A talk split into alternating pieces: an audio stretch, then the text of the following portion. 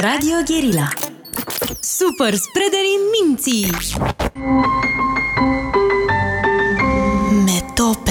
Emisiune realizată prin amabilitatea Fundației Casa Paleologu.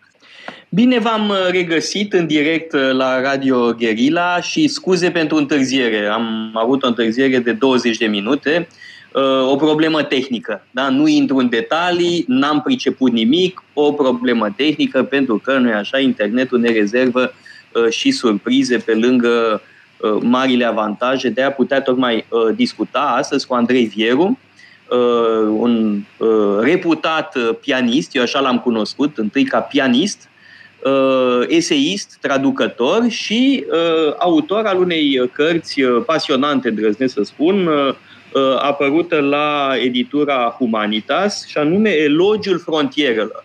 Uh, nu este primul elogiu paradoxal sau aparent paradoxal. Andrei Vieru a mai scris uh, și un elogiu al vanității în urmă cu câțiva ani. Uh, de data asta e vorba de o carte de teorie politică Uh, un mic tratat uh, despre libertate, uh, susținând teza că, de fapt, frontierele sunt necesare libertății, da? contrar a ceea ce spune vulgata contemporană, că frontierele sunt ceva groaznic, că trebuie abolite frontierele, sau cum spunea Nicolae Titulescu în anii 30, spiritualizarea frontierelor. Andrei Vieru arată în mod foarte convingător Uh, că abolirea frontierelor nu reprezintă deloc un progres uh, pentru libertate, din potrivă implică uh, un foarte mare pericol pentru libertate și chiar, spune el, un pericol de totalitarism. Andrei, te las pe tine să spui câteva cuvinte, pentru că după aia vreau, cred, e foarte important să precizăm sensul termenilor folosiți, de pildă totalitarism. Da, aș vrea în primul rând să spun că eu merg mai departe. Eu spun că libertatea însăși este frontieră. Uh, în carte apar uh, două cadre din filmul lui Charlie Chaplin, The Pilgrim, uh, unde el, la frontiera dintre Mexic și Statele Unite, ezită în ce parte să o ia, spre Statele Unite sau spre Mexic. Acolo el se poate hotărâ acolo e locul libertății. Libertatea coincide cu frontiera. De altfel, în limba română, uh, a te hotărâ vine de la hotar. Uh, nu știu cum a reușit geniul limbii române să surprindă această, acest adevăr profund, că libertatea este frontieră. Deci, desfințarea frontierelor, frontierelor nu neapărat dintre țări, ci a frontierelor chiar conceptuală, să zicem, uh, reprezintă o desfințare a libertății. Acum, sigur, cadrele din Charlie Chaplin uh, au un pandant uh, în mitologia uh, greacă și anume Heracle la răspântie. Da? Alegerea între două căi. Da? Și da, răspântia da. poate fi și ea considerată mm-hmm. ca o metaforă a libertății. Da? Hotarul, da, da. răspântia... Da, răscrucea, da, sigur. Răscrucea, da. Uh, da. Acum, uh, cred că esențial uh, pentru a înțelege demersul tău în această carte este să vorbim despre clasificarea regimurilor politice Uh, așa cum uh, o propui tu. Da. Uh, cele patru forme de regim politic, după părerea mea, sunt anomia, oligarhia, democrația și totalitarismul. Anomia e regimul nimănui, în care puterea, atâta cât există, dacă există, în principiu nu există, dar dacă există, e total ineficientă, uh, oligarhia e regimul celor puțini, democrația e regimul celor mulți, iar totalitarismul e regimul tuturor. Puterea tuturor, putere, de fapt, da, puterea tuturor. Da, de, opoziția putere e vorba, da. este aici între anomie, puterea nimănui, și totalitarism puterea tuturor, ceea ce reprezintă, da. atenție, o definiție originală, da, care e diferită de alte definiții uh, ale totalitarismului. Acum, evident, oricine a citit uh, pe Aristotel uh, vede că în această clasificare lipsește puterea unuia singur, pentru că spui tu, de fapt, nu e relevant, că în fond monarhia este un caz uh, particular de oligarhie. Fie cu oligarhia, fie un, în unele cazuri chiar cu democrația, că există și monarhii uh, cu bază democratică, da? sau mai rar, dar există și fenomenul ăsta. Da? Deci da, lipsește da. monarhia din această clasificare, în schimb apare totalitarismul și ceea ce numești anomia. Uh, acum, în alte teorii, de exemplu la Montesquieu, avem în loc de totalitarism despotism. Da. Uh, și aici începe să fie interesantă discuția. Chiar putem discuta în contradictoriu sau, mă rog, o să inventez și eu unele obiecții ca să nu lâncezească discuția. Mm. Uh, de ce uh, în secolul 20 a fost înlocuit termenul de despotism pe care îl folosea Montesquieu, pe care îl folosea Tocqueville, cu acela de totalitarism. Asta e un fenomen interesant. Dacă, în fond, ce descrie Tocqueville Uh, și în Democrația în America, și în, mă rog, și în uh, cartea despre Revoluția franceză, aproximează fenomenul totalitar. De-al minte, tu te referi la uh, Tocqueville. Da, deși Tocqueville da. nu folosește termenul de totalitarism. Nu, cu, cuvântul totalitarism e relativ recent, a fost introdus în anii 20 de Amendola, Uh, care a fost un ziarist italian uh, uh, care s-a manifestat în scris în faza incipientă a totalitarismului musolinian, deci a fascismului italian, el a introdus uh, noțiunea de sistema totalitario în, în uh, italian. Există unul sau două celebre articole uh, de el. Un, unul este sigur de el, cel, celălalt este atribuit, uh, fiindcă nu-i poartă semnătura, în care uh, de fapt, dacă citești articolul, eu, eu, când, eu l-am citit relativ târziu. Eu nu-l știam când, când am început să scriu cartea.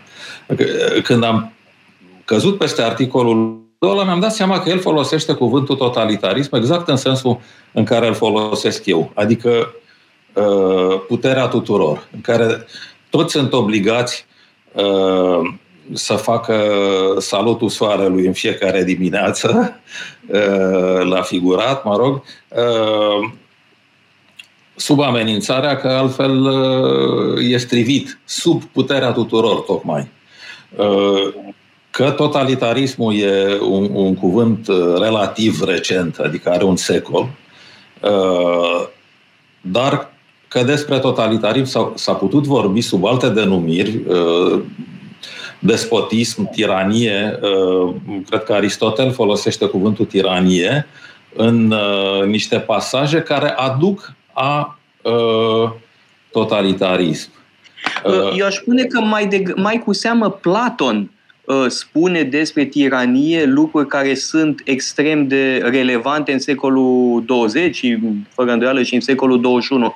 În mod special, Platon atrage atenția asupra legăturii dintre tiranie și democrație, ceea ce, de fapt, uh, ți se potrivește mânușă, uh, da. ținând cont de teza ta. Platon insistă pe relația dintre democrație și tiranie. La Platon se ajunge în tiranie din democrație da. Uh, păi, uh, democrația fiind regimul celor mulți, iar totalitarismul fiind regimul tuturor, e clar că toți e un caz particular al lui mulți. Deci, uh, alunecarea e cumva aproape firească. Da, da, acum am o observație în legătură cu anomie. Dacă, cu anomia, pardon. Anomia uh, spui că este puterea uh, nimănui, uh, dar pe de altă parte este și puterea mai multor centre de putere.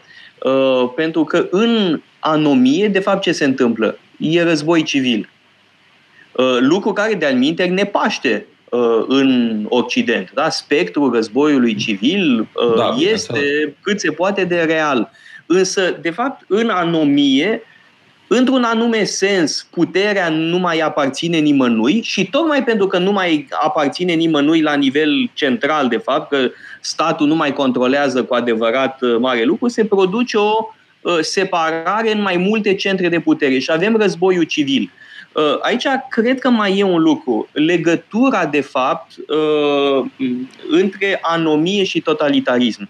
În cartea ta tu insisti foarte mult și pe bună dreptate pe relația dintre democrație și totalitarism.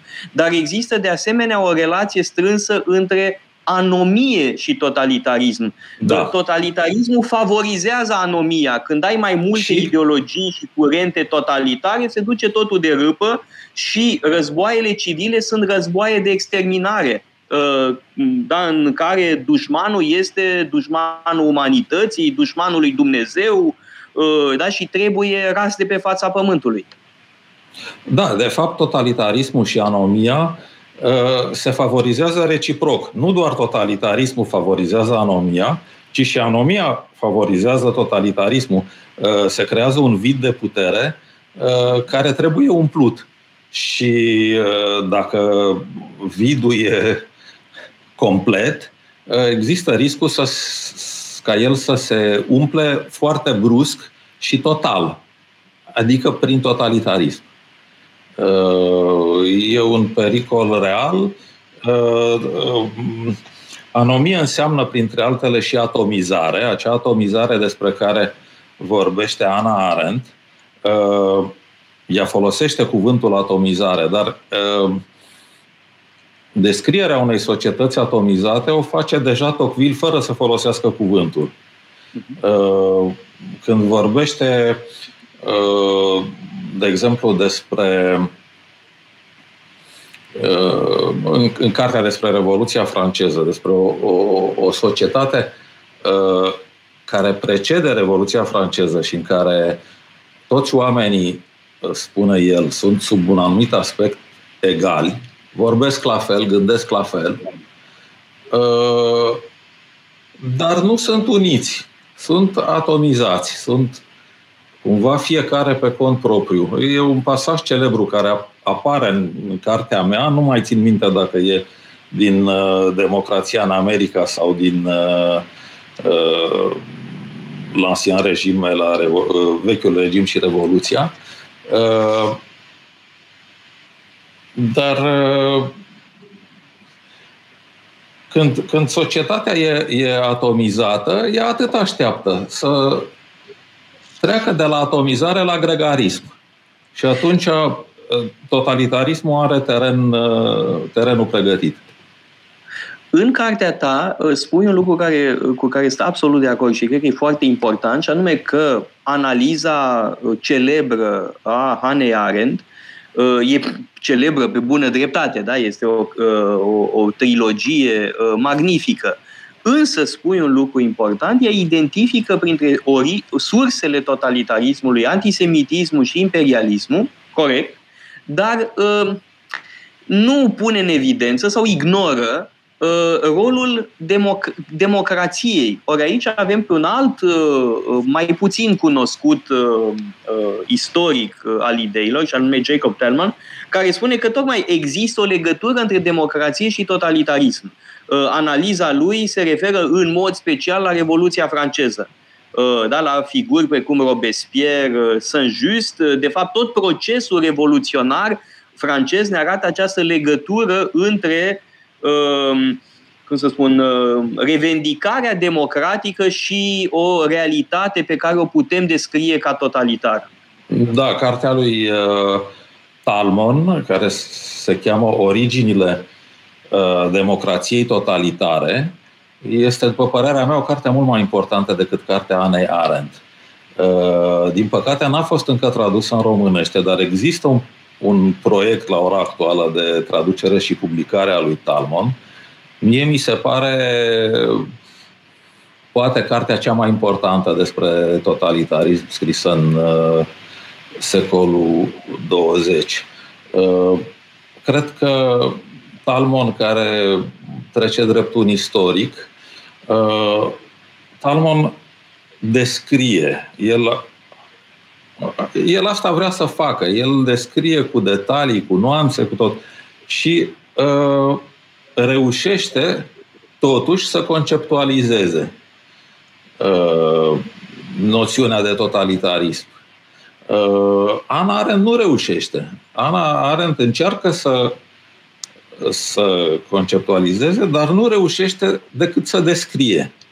Uh, era și foarte greu să reușească pornind de la doar două cazuri. Uh, vorbesc de prima ediție a cărții, în care vorbește numai de Uniunea Sovietică a lui Stalin și de al treilea Reich al lui Hitler. Ea exclude Uh, China, uh, Italia fascistă și așa mai departe. Pornind de la două cazuri, uh, e foarte greu să, să conceptualizezi. De fapt, ea nu reușește, după părerea mea. Avem nevoie, de fapt, de o definiție a totalitarismului care să cuprindă toate formele de totalitarism. Și totalitarismul hard, și totalitarismul soft, deci și totalitarismul lui Orwell și totalitarismul lui da. Huxley. Ori aici cred că începe problema, uh, Andrei, da. pentru că uh, dacă întindem prea mult un concept, uh, riscăm să pierdem în precizie. Și asta e tocmai o obiecție pe care eu, de pildă, o am la, mă rog, nu la cartea ta, că demersul în sine este excelent, dar sunt unele paragrafe uh, Uh, unde n-am mai fost de acord. Da? Că uh, e o extensie mult prea mare a conceptului. Uh, un trib e totalitar, o spui, nu pot fi de acord. Mi se pare că e o noțiune care totuși, ca să-și păstreze precizia, trebuie să rămână în zona uh, societății. Da, avem o problemă tehnică, iar nu te aud. Totalitară, dar în sensul ăsta, da. în cazul ăsta, pierdem din precizia descriptivă a termenului. Asta e o, o obiecție pe care oricum voiam să o aduc în discuție. Da, da, e binevenită obiecția. Mie mi se pare uh, definiția nu uh, insuficient de precisă, mi se pare prea precisă. Riscă să devină uh, cumva o abstracție. Adică, pentru mine, tot, totalitarismul e societatea în care toți gândesc la fel. Acum, dacă gândesc sincer la fel sau, sau doar se prefac, e, o, e o, o problemă pe care eu o declar până la un punct irelevantă. Adică noi nu știm, de exemplu, dacă locuitorii Coreei de Nord, uh, când aud numele conducătorului și încep să plângă de emoție și de bucurie, noi nu știm dacă uh, ei o fac sincer sau nu. Dar nu avem nevoie să știm dacă, uh, care e gradul lor de sinceritate, ca să știm sigur că regimul din Corea de Nord e un regim totalitar și în care toată lumea se preface că sau efectiv gândește uh, identic. E ca un uh,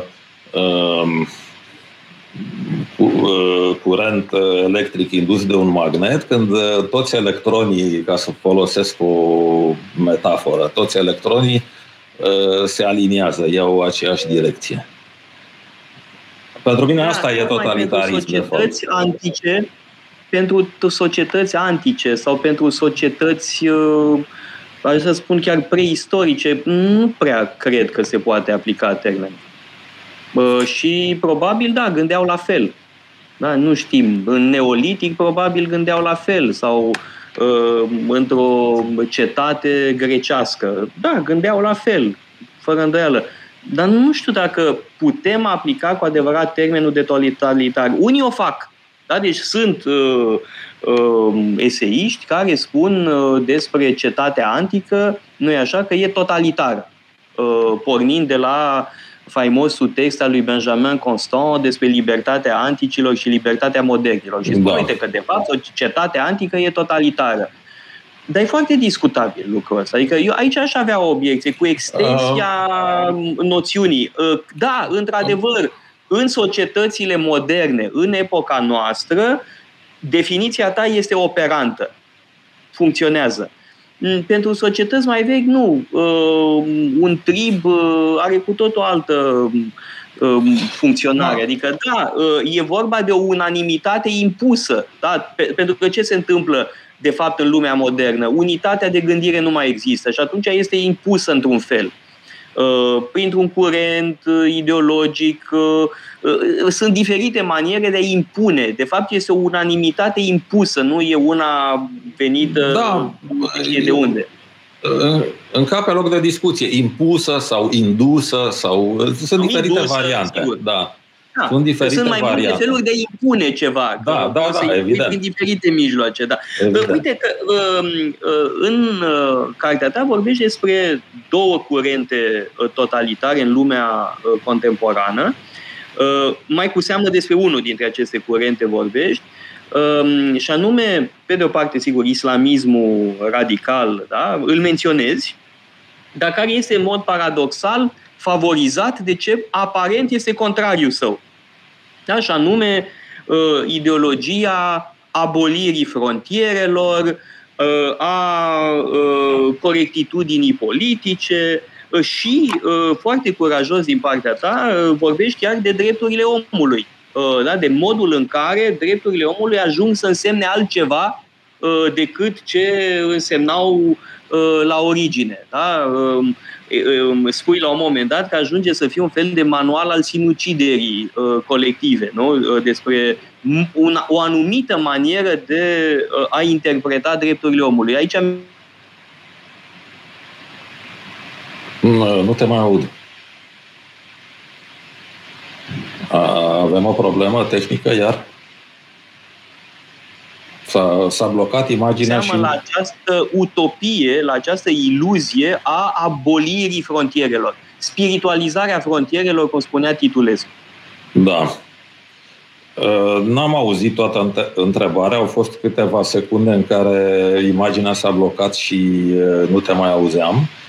Ă, încerc să... Așa e, problemele tehnice persistă într-adevăr, uh, așa că o să repet ce am da. spus, că nu știu dacă uh, m-au auzit uh, ascultătorii noștri, tu sigur nu m-ai auzit, dar da, spuneam că evoci două curente totalitare, sigur, islamismul radical, dar și acea ideologie care îl, îl favorizează, da, favorizează islamismul radical, duce la ghetoizarea unor Uh, regiuni din, uh, sau zone din Occident. Da? Sunt uh, or, zone urbane sau suburbane unde nu mai contează decât șaria. Da? Da. Și atunci, um, cealaltă ideologie de sorginte totalitară, spui tu, este corectitudinea politică, ideea abolirii totale a frontierelor și foarte curajos din partea ta, ă, inclusiv ă, o anumită interpretare a drepturilor omului. Da. Ă, păi ai dreptate că aduci în discuție problema ideologiilor. Deci, ce spuneam înainte despre totalitarism, toți gândesc la fel. Înseamnă că toți gândesc la fel. Toți adoptă o anumită ideologie. Deocamdată nu suntem acolo. Adică unii sunt cu corectitudinea politică, alții cu islamul, alții cu, mai știu eu, mai sunt și alte ideologii în momentul de față. Uh, nu le-aș enumera pe toate, dar să zicem că astea două, până de curând cel puțin, erau uh, la ordinea zilei în Occident. Um, de alminte, cu variante, pentru că din corectitudinea politică ai curentul woke, da. Uh, da, care este o formă exacerbată, să spunem, a corectitudinii politice. De alminte, trebuie spus un lucru. Uh, termenul de corectitudine politică e folosit anapoda. Uh, iarăși, se pierde din precizie. Corectitudinea politică este o, nu orice fel de conformism. Da, conformisme sunt de toate felurile. Corectitudinea politică e un, un conformism specific, de extremă stângă Uh, care vrea să demoleze, uh, să deconstruiască, nu-i așa, societățile uh, occidentale, dominate de bărbați, albi, heterosexuali și așa mai departe. Da? Asta este corectitudinea politică. Da? da. Și impune un anumit limbaj. Asta e foarte important, că acționează asupra limbii, asupra limbajului. Ce e voie să spui, ce nu e voie să spui. Nu mai e voie să spui doamnelor și domnilor. Uh, nu mai e voie să spui uh, el și ea, trebuie să folosești tot felul de cuvinte ridicole. Uh, mai este și dimensiunea asta absolut ridicolă, grotescă a corectitudinii politice. Acum, peste corectitudinea politică mai vine și uh, wokismul, uh, care e o formă, cum să spun, extatică a da, corectitudinii da, da. politice. Da, ce vreau să spun e că, uh, fiind vorba de ideologii extremiste, uh, logica radicalizării sau dinamica, mai bine zis, a radicalizării devine o dinamică uh, firească. Adică să spunem că suntem tu și cu mine adepți ai unei uh, ideologii extremiste, să ne imaginăm situația. Uh, tu spui ceva uh, pe linia acelei ideologii uh, și eu vreau să, să fiu mai grozav ca tine, să arăt că sunt mai catolic decât papa și supralicitez. Deci te, te depășesc pe, pe latura extremă, stângă, să zicem, să ne imaginăm situația. Păi poate după aia tu o să încerci să mă depășești. O să ne luăm la întrecere. Și, și așa se merge din radicalizare în radicalizare. Asta e, e ceva ce am trăit. Trecerea socialistă. Exact, asta am, asta am să spun. Am trăit asta în, în, sociali, în comunism, mă rog. Deci știm foarte bine cum merg lucrurile. Dar asta vedem la ora actuală în, în în America, în Statele Unite. Da. Se... Acum, vreau să dau un exemplu, tocmai pentru a uh, clarifica noțiunea de corectitudine politică. Uh, în urmă cu câteva zile, Uh, am scris ceva despre președintele Iohannis, cred că l-am criticat, cum fac destul de des, însă am spus un lucru, nu voi accepta atacuri xenofobe la adresa lui.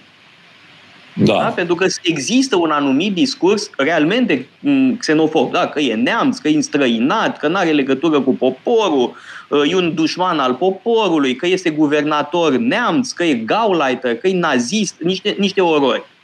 Uh, și am spus, nu accept așa ceva, pur și simplu voi șterge asemenea lucruri, pentru că n-au loc la mine pe pagină uh, lucruri de genul ăsta. Și unii mi-au reproșat că sunt corect politic. Acum, n-are nicio legătură una cu alta. Uh, una este să fii decent și alta este să fii corect politic. Da, uh, suntem de acord.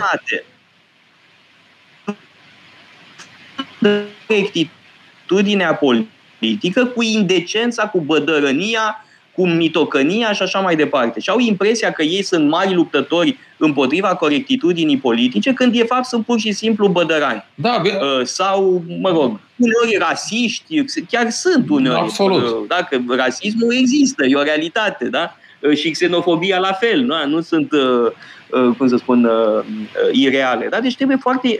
Și de-aia e important să facem distinția între politețe, curtoazie, da? după aia alte forme de conformism, bune sau rele, da? că nu orice conformism e neapărat rău sau bun, ă, și corectitudinea politică.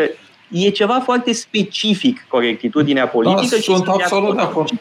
Că duce da. la cenzură, la intoleranță, da. tot mai în numele toleranței, la intoleranță și de admite, vreau să le spun ascultătorilor noștri că la un moment dat faci o listă absolut savuroasă cu contradicțiile uh, corectitudinii politice. Da? Cum uh, în numele uh, toleranței se promovează intoleranța, în numele diversității se promovează unanimismul și așa mai departe. Dar e o listă lungă și foarte comică, aș zice, de asemenea contradicții. Da, logice. da, sunt, sunt accente de pamflet în carte, adevărat. Să știi că le-am gustat foarte mult, da? acele Uh, malițiozități da? și uh, umorul uh, de care dai dovadă. Da. Păi, ca să revin o clipă la ce spuneai înainte, evident că decența și corectitudinea politică n-au nimic în, comun. Corectitudinea politică e o ideologie, de, decența nu e o ideologie, e ceva ce derivă din educație, pur și simplu, din, din firea omului. Dacă omul e, e făcut. Da, dacă omul e om, într-adevăr, e decent, nu? Trebuie să luăm o scurtă pauză publicitară da. și revenim peste câteva minute. Sigur. Radio Guerilla Metope Emisiune realizată prin amabilitatea Fundației Casa Paleologu. Cu uh, Andrei Vieru și vorbim despre uh, cartea lui, apărută recent la editura Humanitas, Elogiul frontierelor, mic tratat uh, de libertate. Uh, și uh, revenim la tema pe care o discutăm înainte, ideologiile totalitare. Da? Și uh, vorbeam pe de o parte de islamism, pe de altă parte de corectitudinea politică și toate celelalte curente asociate cu corectitudinea politică. De-al minteri, titlul cărții indică foarte clar direcția unei critici a ideii de abolire a frontierelor. Și spui foarte bine, Andrei, că abolim frontierele exterioare, dar creăm alte frontiere interioare. Da. Apar, dezvoltă puțin această teză că mi se pare extrem de importantă. Arată tocmai dialectica, să zic așa, acestei negări a frontierelor care de fapt creează alte frontiere mult mai uh, grave, de fapt. Da. Aș vrea să, uh, înainte de a răspunde direct la întrebare, aș, aș vrea să fac o precizare, uh, chiar acum, fiindcă altfel o să uit să o fac. Uh, nu e elogiul frontierelor etanșe. E Știu. elogiul da. frontierelor permeabile. Evident sunt împotriva desfințării frontierelor. Asta nu înseamnă că țin la uh, ziduri etanșe. Din potrivă, uh, frontierele trebuie să fie permeabile. Aici, uh, de fapt, e o mare distinție pe care lumea, din păcate, nu o face. Noțiunea de frontieră e o noțiune topologică, noțiunea de, de deschidere, adică de desfințare a frontierelor, e o noțiune topologică. Noțiunea de permeabilitate e o noțiune dinamică. Uh, bun, și acum să, să încerc să răspund la întrebare. Uh, prin desfințarea frontierelor, uh, se constată pur și simplu că, de exemplu, într-o țară ca Franța există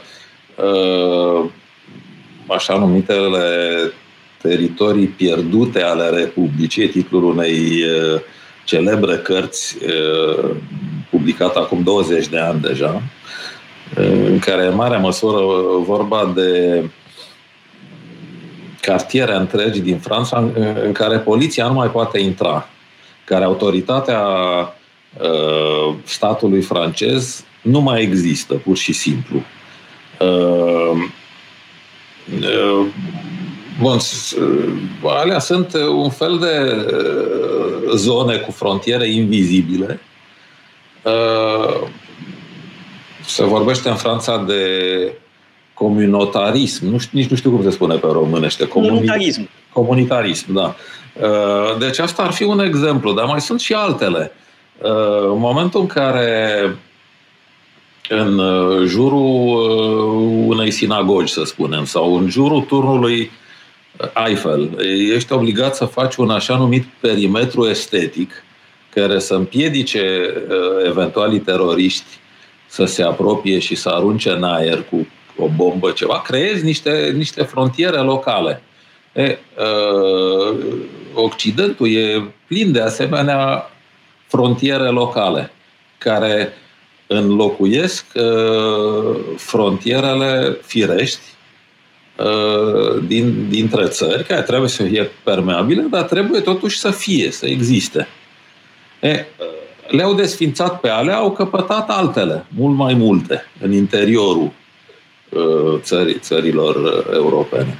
Da, deci asta... Da, bun, dar acum aici nu e vorba doar de o discuție filozofică, mă rog, totul e în ultimă instanță filozofic, e și o realitate demografică masivă, covârșitoare. Uh, pur și simplu presiunea demografică asupra Europei este colosală. Uh, o Europa care își pune uh, întrebări, e nesigură, a pierdut, mă rog, simțul sau sentimentul identității, uh, și uh, e pradă unor ideologii care favorizează o asemenea evoluție. Da? E și aspectul ăsta. Da? Pe lângă dimensiunea filozofică pe care o evidențiezi, relația dintre libertate și frontieră, mai e și cealaltă dimensiune, da? presiunea demografică colosală. Da? Vorbim de, nu știu, 2 miliarde de africani și câteva sute de milioane de europeni buimăciți oricum. Da, da.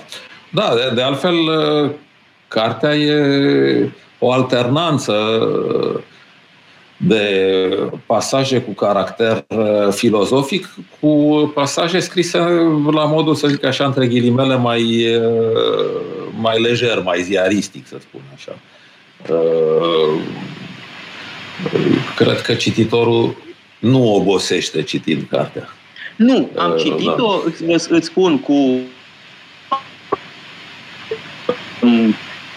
fiind de, cum spuneam, fiind de acord uh, în linii mari, da, cu teza mare, sunt absolut de acord, dar îți spun de că am și unele obiecții și tocmai asta face lectura da, mai, da. Uh, cum să spun, mai vie. Da. Uh, de pildă, uh, tu ai mare dreptate să spui că uh, frontiera nu înseamnă neapărat uh, Uh, obstacol uh, pus libertății, dar același lucru l spune și despre noțiunea de obligație. Nu tot ce e obligatoriu e totalitar. Uh, de pildă. Nu, Asta e o obiecție, na... pentru că la un moment dat vorbești despre votul obligatoriu. Eu acum nu știu dacă e bună sau rea ideea, s-ar put... e discutabil. Dar nu e neapărat un reflex totalitar ideea de a introduce eventual obligativitatea votului. S-ar putea să fie o idee proastă din alte motive. Dar n-aș vedea în asta un reflex totalitar. De pildă, asta e o uh, obiecție. Sau uh, vorbești despre antisemitism, bun, ești mult mai uh, mă rog, bine plasat uh, decât mine pentru a vorbi despre asta, dar eu nu cred că antisemitismul trebuie definit prea larg într-un sens metaforic, de pildă. Uh, nu, antisemitismul are ca uh, țintă pe evrei, nu, adică n-aș, n-aș extinde prea mult noțiunea. Uh, dar te rog, nu, eu, eu o extind într-o singură direcție, care însă mi se pare esențială. Deci antisemitismul îndreptat împotriva evreilor, ă, la, la, la rădăcina lui, în nucleul ă, dur al antisemitismului, e, e noțiunea de țapi spășitori. Evreii sunt țapii spășitori. Da, e, de acord. Cum, Voiam să în măsura las în care există și țapi ispășitori care nu sunt neapărat evrei, uh, da, extind numai că noțiunea prin... Uh, e, met- e metaforic spus, de fapt. Țapul ispășitor precede pe evrei. Da, evreii da, au fost da. Uh, prezentați ca țapi spășitori timp de secole și nu mai vorbim în secolul 19 și 20. Da. Uh, însă există și alți țapi spășitori. Lista exact. țapii păi... spășitori e foarte lungă. Uh, da. De exemplu, în, uh, poate să fie iezuiții uh, țapii da. spășitori. Păi asta spun și eu. Fie... Și, și, și când spun asta, nu, de fapt nu fac politică, fac psihologie în momentul ăla. De acord, de acord. Numai că, totuși, antisemitismul e un fenomen foarte complex. Există mai multe tipuri de antisemitism, pentru că, de pildă, antisemitismul lui Hitler nu seamănă deloc cu antisemitismul lui Charles Maurras sunt complet diferite. Da? Ai un e adevărat. biologic, e adevărat. rasial, în cealaltă parte un antisemitism spiritual. Dacă pentru Moras, spiritul uh, semitic uh, e um, um, cum să spun, este, conține un potențial revoluționar. Uh, da? Și el are în vedere iudaismul uh, antic, inclusiv profeții, include în asta și anumite aspecte ale creștinismului, pe care, uh, pe care îl vede ca fiind impregnat de uh, spirit semitic, sunt două, nu spun că uh, îl scuză în vreun fel pe Moraz, dar sunt două tipuri de antisemitism total diferite. Adică deja antisemitismul este un fenomen foarte complicat. Dacă îl întindem și mai mult, riscăm să pierdem specificitatea nu, da, fenomenului. Nu, aici dăm voie, dacă nu să te contrazic, cel puțin să, preci, să, pre, da, să precizez. Totuși, eu, eu nu fac ceea ce pretinzi tu că fac. Ah, ok, adică, bine. Adică eu nu relativizez uh, antisemitismul ăla... Uh, ăla serios, pe bune. ăla pe bune, da? Deci da. eu spun doar că mecanismele psihologice uh, care fac posibil antisemitismul se regăsesc și în alte contexte. Asta e tot ce spun. Da, deci, uh, dar, dar nu relativizez absolut deloc uh, antisemitismul, uh, uh, nici antisemitismul religios, nici antisemitismul uh, uh politic, nici antisemitismul cultural, nici antisemitismul criminal. Uh, că există diferite manifestări. Dar nu, nu, eu nu relativizez. Spun doar un singur lucru, că uh, la baza antisemitismului e un fenomen psihologic. Sigur, uh, asta, asta așa da, e. Asta e tot ce spun, de fapt. Bun, dar da. mecanismul ăla uh, psihologic nu e de ajuns. Stă la bază, dar nu e de ajuns. Adică trebuie multe alte da, elemente da, ca da, să ai sunt, antisemitism.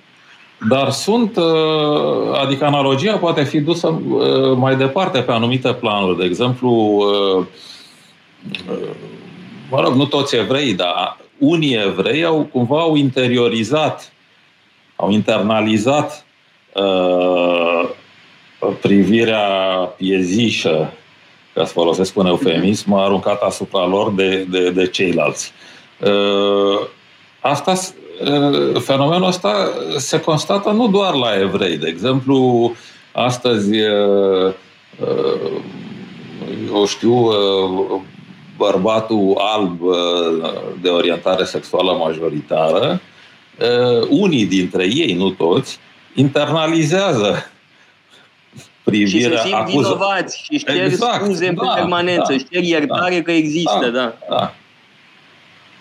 Da, asta vreau să spun, dar nu relativizez nimic. Și... Dat, de-al minte, la un moment dat, în cartea ta, vorbești de, de un episod care și pe mine m-a oripilat, uh, dintr-un colegiu din Statele Unite, Evergreen State da, uh, da. College. Da. Și uh, imaginile pot fi văzute uh, pe YouTube.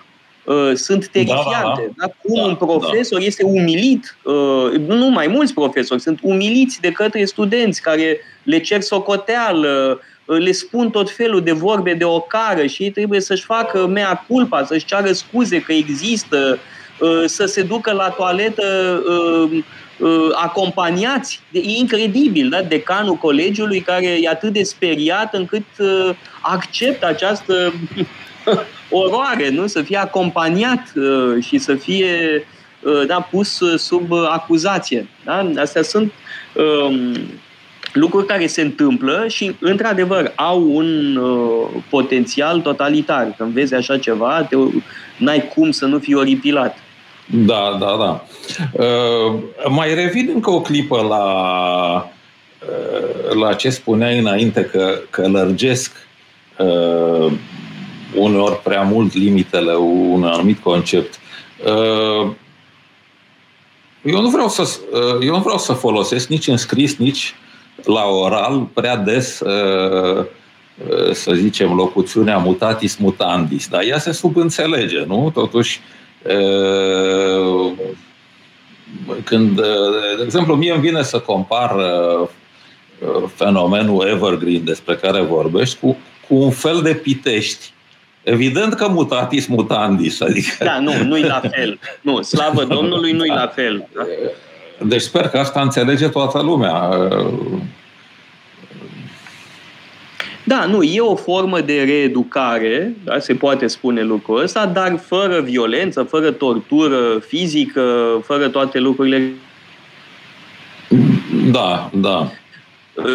Diferența e mare. Însă, da, uh, și uh, um, de-al minteri, uh, Brett da. Weinstein, da, care a fost ținta acestor atacuri, a și dat ulterior interviuri, pot fi citite, da, care sunt um, remarcabile în sensul că el e un om de stânga. Da, e un om de stânga și s-a confruntat uh, cu uh, tipul ăsta de uh, reacție violentă, vehementă, Uh, să aducem aminte despre ce e vorba. În uh, campusul respectiv uh, s-a luat decizia ca uh, într-o anumită zi să nu mai fie primiți albi deloc în campus. Uh, iar acest uh, profesor a spus că nu îi se pare deloc o idee bună că favorizează rasismul, ceea ce e cât se poate de adevărat. Cum să excluzi da. cu totul albii uh, chiar și o zi uh, din uh, campus. Ce se întâmplă dacă eu ca alb mă duc acolo să mă ia la bătaie? Adică, bun, și i s-a cerut demisia. Până la urmă și-a dat demisia omul. Alții da, s-au sinucis, da. au pățit lucruri similare și s-au sinucis. Despre asta nu prea se vorbește, da? Despre da, tipul da. ăsta de agresiune uh, insuportabilă uh, la adresa unor profesori, în timp ce alți profesori uh, profită de asta, da? Și încearcă să facă, nu așa, cariere, favorizând și teoretizând eventual asemenea uh, atitudini.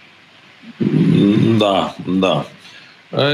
Ce pot să spun decât să recomand uh, uh, publicului să, să caute pe, pe internet uh, documentarul respectiv și să-l vizioneze, pentru că e cât se poate de instructiv, într-adevăr. Aș vrea să revin încă o dată la ce spuneam mai devreme, că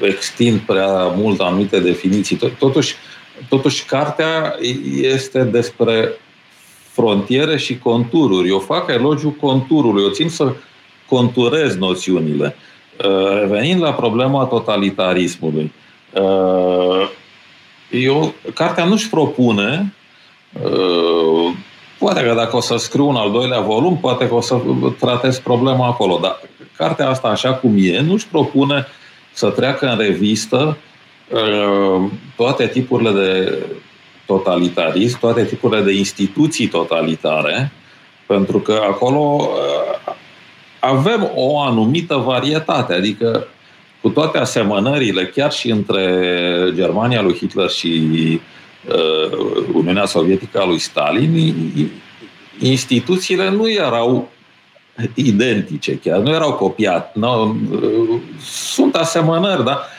sigur că, de fapt, varietatea e mai mare și acolo, dacă m-aș lansa într-o asemenea, într-un asemenea demers, acolo ar fi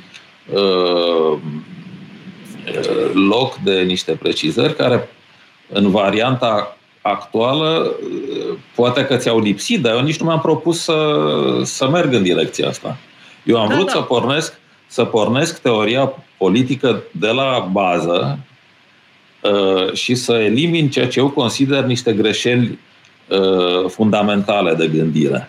Uh, des, desfințarea uh, frontierelor înseamnă, uh, simplificând un pic, uh, trecerea de la posibil la necesar, trecerea de la permis la obligatoriu. Uh, trecerea în sens invers, de la obligatoriu la permis, de la necesar la posibil, uh, e tocmai adăugarea de frontiere, adăugarea unor contururi. Asta e o, e o greșeală fundamentală a gândirii uh, specializate politice, dar și a gândirii comune. E pur și simplu un contrasens aici. E, e o, o, o eroare de gândire pe care eu am uh, considerat necesar să o, să o semnalez și să o corectez. Uh, deci asta vreau să spun, că, că eu pornesc de la, de la zero, de la, de la bază.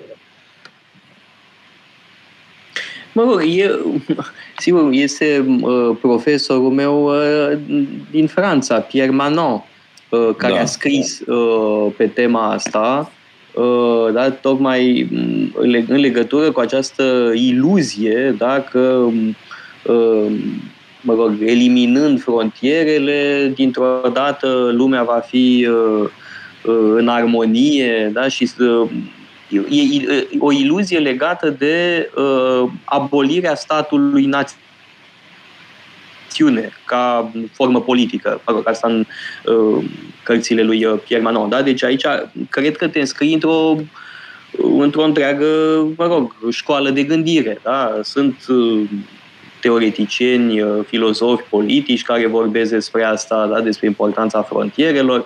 Uh, de asemenea, uh, e o temă extrem de actuală politic da? în da, Europa da. contemporană. Da? E, aș zice că poate una dintre cele mai importante teme în Occident în mod special. Da? Aș zice că e una dintre marile teme ale confruntărilor electorale din următorii ani. În Franța, în Italia, în Spania, în Germania și așa mai departe. Acum, uh, un pericol există și cred că suntem de acord pe tema asta, este uh, trecerea în extrema cealaltă. Adică de la uh, utopia asta globalistă, da? terminăm cu frontierelor, lumea va fi fericită, toată lumea circulă liber, minunat și de fapt ce se întâmplă e uh, războiul civil, anomia, da, da. teritoriile pierdute ale Republicii și așa mai departe. Nu doar în Franța, peste tot în Europa, în Suedia, în Germania, în Olanda, în Marea Britanie. Da?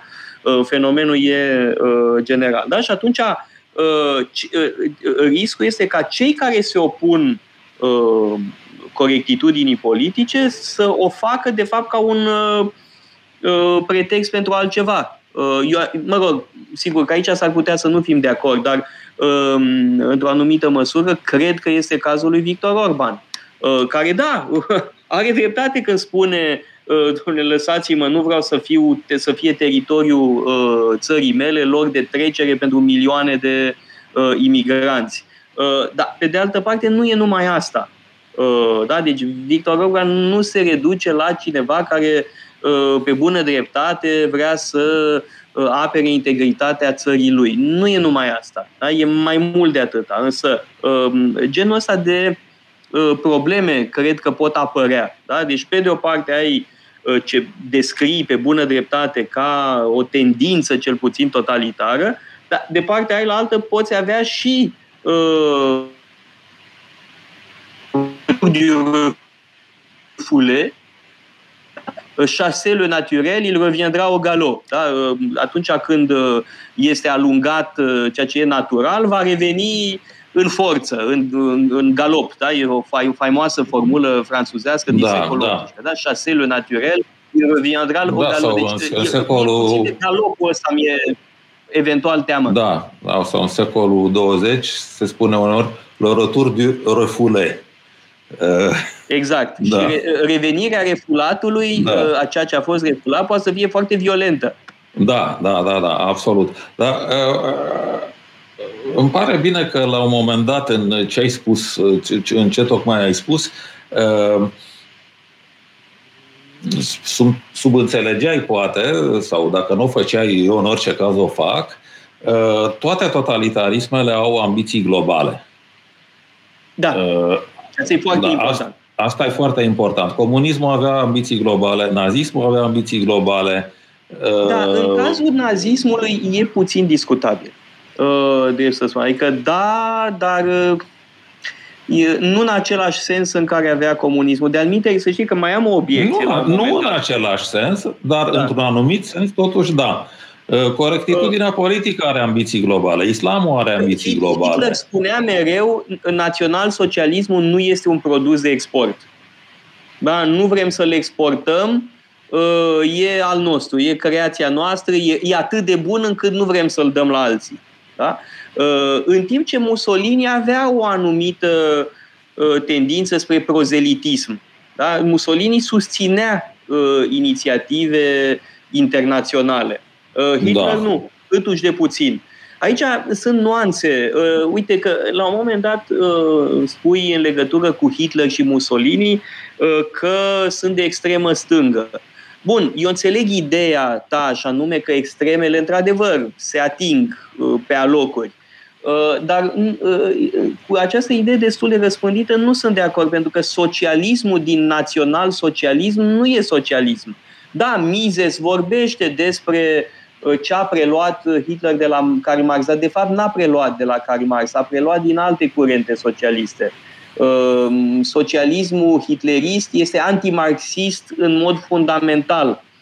Sigur că servește controlului total al statului asupra societății. Evident că da. Intervenția în economie, aici Mises are dreptate.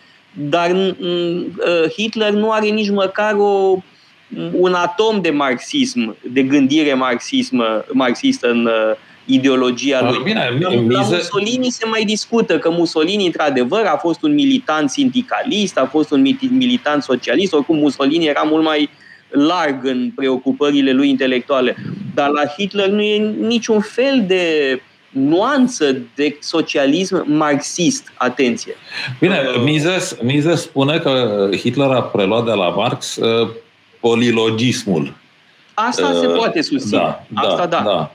Păi eu cred Dar că acolo Mises are dreptate. Da, numai că polilogismul nu este mm, o, un monopol marxist. Acum, polilogismul, să explicăm celor care da, ne ascultă. Da, da. Este ideea că cineva spune ceva pentru că e burghez, proletar, alb, negru și așa mai departe. Cum, cum spuneau comuniștii francezi, du tu parle, de unde vorbești? Da. da. Păi și în identity politics nu e la fel? Nu există logică comună, nu există criteriu de adevăr comun. Exact, așa este. Aici suntem 100% de acord. Este o, o, o negare a însăși noțiunii de adevăr sau da, de logică. Da, absolut. Uh, chiar dacă uh, poate Hitler n-a preluat-o direct de la Marx, uh, dar se întâlnesc acolo, asta e un fapt. Așa da. e. Așa e. Fără îndoială. Și ce spui pe tema asta este, aș zice, strălucit în, în carte, da? pe tema acestei spargerea însăși noțiunii de căutare adevărului. Da? Fiecare cu adevărul lui. Da, da. da. Această relativizare, aplatizare totală. Da, da. Păi dispare, în felul ăsta dispare, dis, dispare la un moment dat și statul de drept. Adică dacă fiecare are logica lui, atunci fiecare are justiția lui. Prin, păi asta altele. spui în legătură cu șaria. Uh, da. Care stat de drept când uh, în teritorii din ce în ce mai vaste uh, nu mai contează legile Republicii, nu mai contează legile comun acceptate, ci șaria. Da, da, de exemplu. De exemplu, mai sunt și alte exemple. Păi ne putem imagina orice, nu?